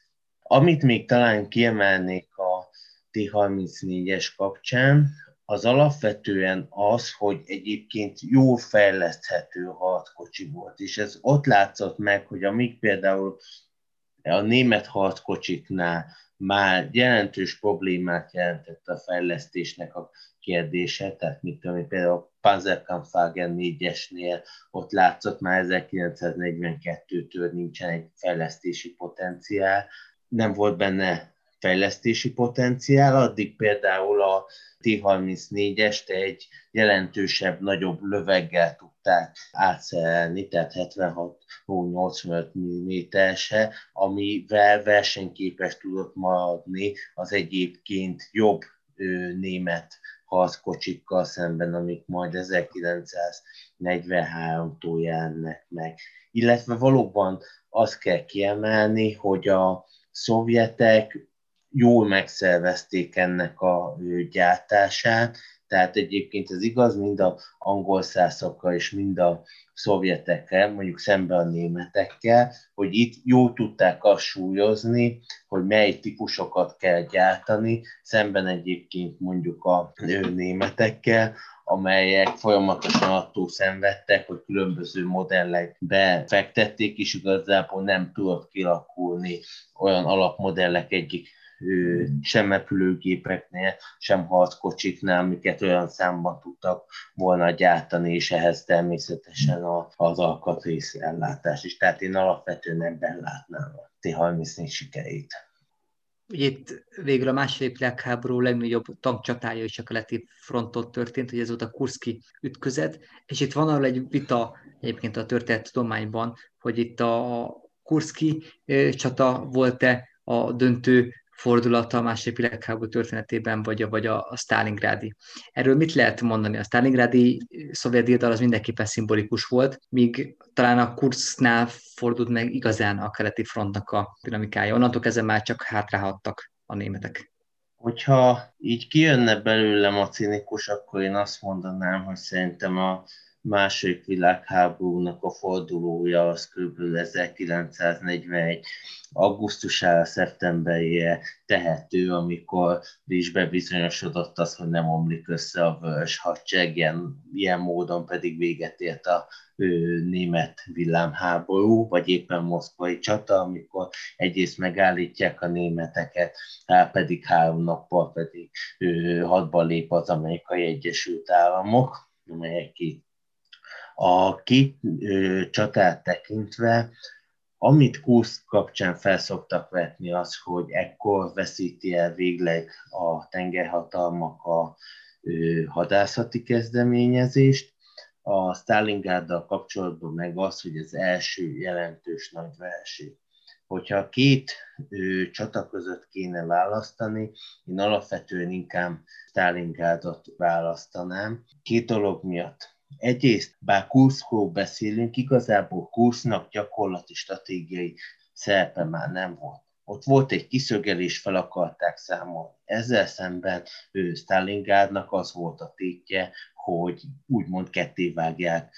a Szovjetuniót, és elvágják a, a Szovjetuniónak a déli egyébként olajban, egyéb nyersanyagban gazdag részét Moszkvától, ezzel reálisan kivéeztetve a Szovjetunió, tehát Kusznak nem volt ilyen tétje. Másfelől a korbeli iratokban nagyon látható 42-ben egyébként ilyen magyar hadászati értékelésben is, hogy nagyon tisztában voltak a németek, hogy gyakorlatilag egy nagy dobásuk van még. És azért is 1942-ben minden erőt bevetve az összes szövetségest összetambítálva az olaszoktól,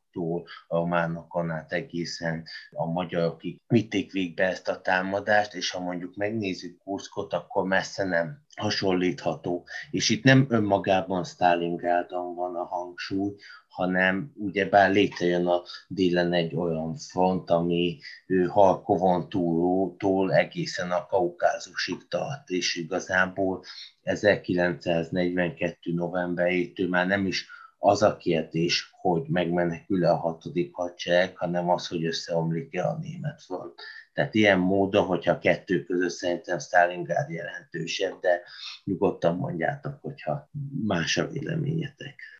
Én teljesen elfogadtam ezt a magyarázatot. Amit nem tudok elfogadni, az, hogy Jean-Jacques Anno egy kiváló rendező, aki a Rózsa nevével egy fantasztikus kosztümös filmet készített az Umberto Eco regényéből, a Jean-Jacques Anno hogyan készítette el az Ellenség a kapuknál című 2001-es filmet, amely ebből a hatalmas kérdésből, a totális háborúból, a Stalingrádi csatából, ebből a lakásról lakásra vagy épületről épületre folyó harcról, a több százezeres veszteségekről végül legyártott egy mesterlövész filmet, mint hogyha azon múlt volna a keleti frontnak és az egész második világháborúnak a sorsa, hogy itt ugye Vasily Zaitsev,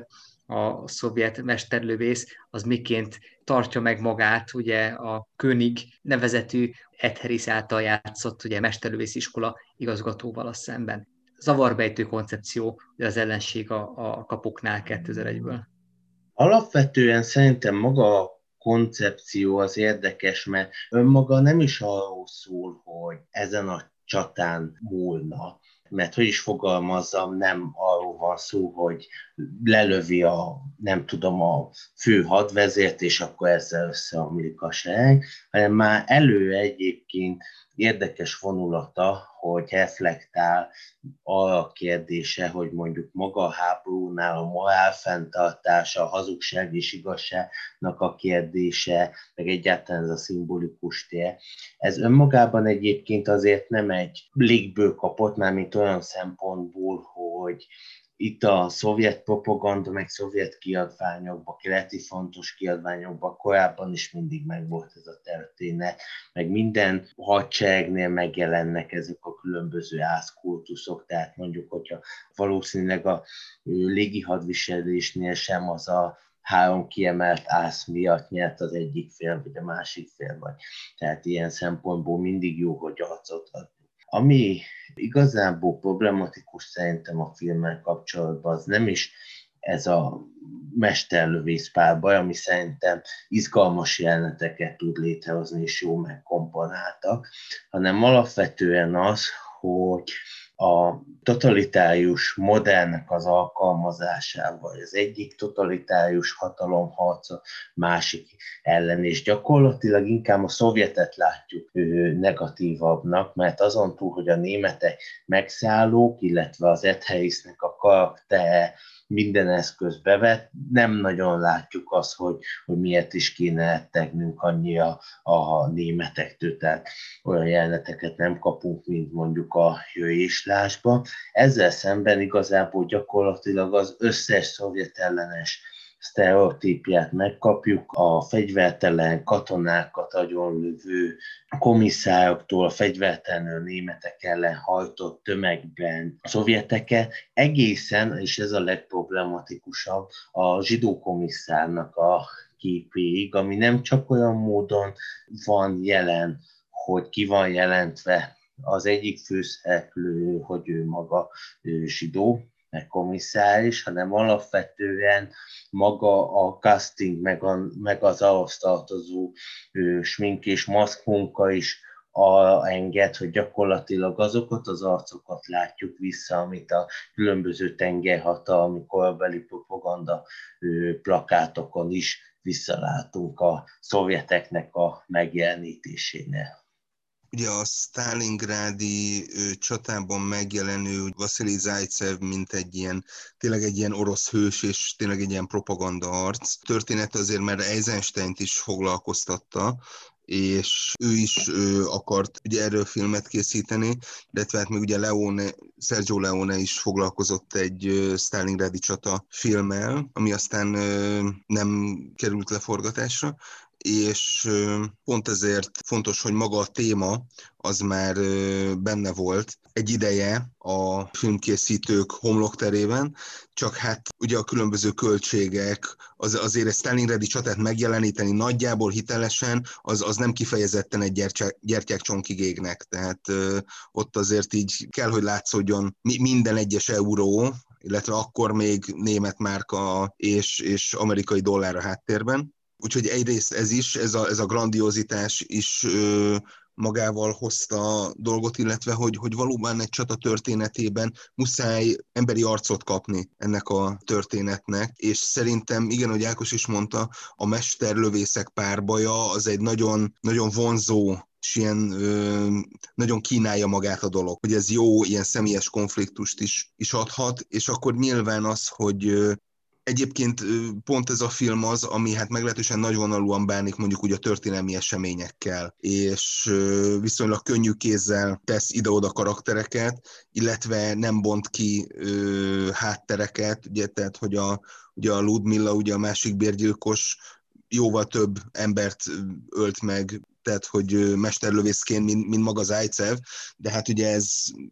éppen nem, nem lett ki, kibontva, illetve hát a végső ugye nagy találkozás ugye az ostrom, ostrom után, ugye az sem úgy történt, hiszen addigra már itt házasságok történtek, tipikus háború utáni ugye, hogy hogyan lehet visszatérni az életbe, illetve hogyan lehet visszatérni a, egy, egy ilyen világégés után. Tehát, hogy azért nagyon sok ö, problémát így felvet, mondjuk úgy történelmi hűség kedvéért, de, de tény és való, hogy egy nagyon jól megcsinált, inkább hollywoodi filmről beszélünk. Hogy,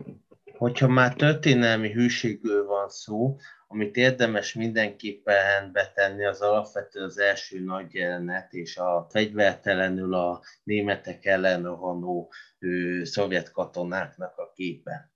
Jelentős probléma volt a szovjet hadseregben a felszereltség, illetve a lőszerellátás, de alapvetően egyetlen egy olyan ember ő nem volt, aki ezt levezényelte volna egyszerűen amiatt, mert ennek katonailag az égvilágon semmi értelme nincsen, hogy fegyvertelen embereket géppuska tűz elé vezessük. A másik az alapvetően a NKVD osztagnak valóban felállítottak ilyen záró osztagokat, kritikus helyeken, viszont mai napig vitás, hogy ezt végül alkalmazták-e, vagy nem alkalmazták, tehát ezzel kapcsolatban még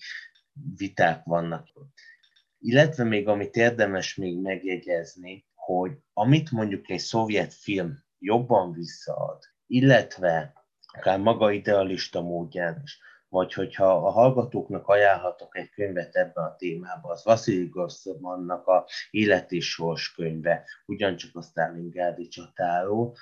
hogy itt pont az a fajta nyugati ábrázolás látszik a Szovjetuniónak a totalitárius jellege, ami igazából valami fajta katonai diktatúraként mutatja be az egészet, és nem tudja valóságosan megragadni azt, hogy mondjuk a sztálinista állampárt az hogyan működött, és, és, és egyáltalán hogyan voltak jelen a komisszár, a képen a komisszár pozíciónak van egy belső válsága, vannak el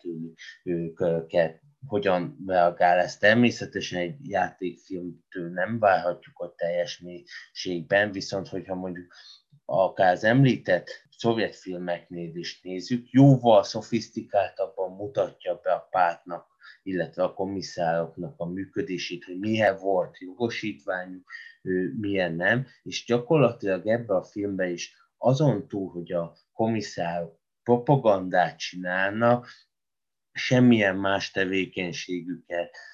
nem látjuk, és itt is látszik, hogy alapvetően sztereotíp visszatükrözését látjuk a valóságnak. Illetve hát, hogy ebben a szempontból valóban van egy kicsit egyenlőtlen bemutatása, ugye, ahogy az Ákos mondja, a Könignek a saját közege az egyáltalán nem olyan szegmentált, vagy egyáltalán nincs az a fajta rendszer és kiszolgáltatottság és egymásra épülő dependencia megmutatva, mint ugye a Danilovnak, ugye a politikai tisztnek, a Joseph Fiennes karakterének, és ebből a szempontból a Zajcevnek a, a problematikája, hogy valójában valaki mint egy menedzser, egy sajátos Pigmalion történetként, egy sajátos My Fair Lady-ként kihozza ezt a komoly hőst, vagy hát megteremti, létrehozza. Ugyanakkor egyébként az is fontos, hogy ugye, ugye a Bob Hoskins karaktere, az egy olyan Ruscsov képet akar elénk rajzolni, amely már a, a racionalizálás és a ilyen értelembe vett később majd bekövetkező reformista és még inkább békésebb világrendszernek a felvillantására alkalmas csak, de még arra sem igazán, mert aztán végül nagyon egyszerű stúdióbeli okok miatt azért, hogy tudják jól forgalmazni egyébként Oroszországban is ki kellett vágniuk azokat a részeket, ahol egyébként ugye a Bob Hoskins karaktere keményen szídja Stálint, hogy hát mint valami öreg anyóka, aki babonás és teljes mértékben az inhüvely gyulladásig bezárólag hülye. Mm, ezt a fajta gondolkodást pedig egyébként ugye a Danilov és a Zajcevnek ez a Pigmalion effektusa legalább annyiban árnyalja, hogy az legalább elképzelhető, hogy azért is tudott hitelesebb lenni, mert a, legalább a filmesek ki tudtak indulni önmagukból, ami mindig azért sokat tud segíteni, ha az ember az értelmiség tagja, mert hogy legalább egy egyszerű ügynök és színész viszonyára le lehet bontani ezt a, dolgot, miközben valami oknál fogva valóban a Könignek, tehát a német oldalnak a bemutatása az egy eléggé sematikus, és valami oknál fogva sokkal kevéssé képvisel bármifajta dinamizmust. Hát ez a záró történet, miszerint forgalmazási és kereskedelmi okokból ki kellett vágni bizonyos jeleneteket, mert egyes fizetőnézőket elidegenítette volna, hogy ez egy újabb példája annak, amiről már korábban is beszéltünk, hogy olykor egy diktatúrában a művészek szabadabban dolgozhatnak, mint egy-egy nyugati, dörzsölt, ugye kapitalista a producer alatt, a pénzdiktatúrája olykor keményebb, mint egy politikai, ideológiai diktatúra, legalábbis az alkotói szabadságot tekintve kizárólag ebben az esetben. Köszönjük szépen, a keleti frontról szóló alkotásokról beszélgettünk. Forris Ákos, Pár Ádám, Bezsény Tamás, Laska Pál, Forgácsi András és Csundeli Péter. Köszönjük szépen a figyelmet!